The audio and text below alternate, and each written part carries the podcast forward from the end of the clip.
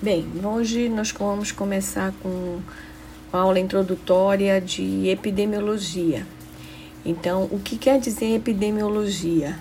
Esse termo significa é, epi, né, que é sobre, demos, está associado com população, com povo, e logia, que é o estudo. Então, epidemiologia é o estudo da população. É esse o conceito que grande parte dos livros de epidemiologia é, é, definem, é, inclusive a origem da palavra é epidemi, epidemion, que significa então isso, que é o estudo do que, do que se refere à população, ciência do que ocorre com o povo. É, um conceito também de epidemiologia está relacionado com os fatores que determinam a frequência e a distribuição das doenças nas coletividades. Então, a frequência é, com que ocorrem esses eventos, esses agravos, e como eles estão distribuídos.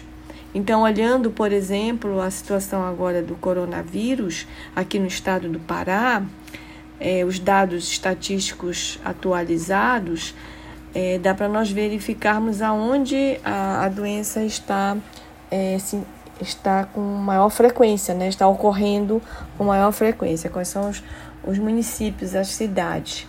Então, a epidemiologia é isso, é o estudo dos fatores que determinam a frequência e a distribuição das doenças é, é diferente da. A, a, enquanto que a epidemiologia ela está direcionada ao estudo do que ocorre com a população, de uma maneira geral, a clínica ela é mais individualizada, então ela é pontual, ela está relacionada com que é, os agravos, as doenças a nível é, de indivíduo, então é, é a nível individual. Então, uma outra forma também de conceituar a epidemiologia é dizer que é a ciência que estuda o processo saúde e doença em coletividades humanas. É uma outra forma também de definir.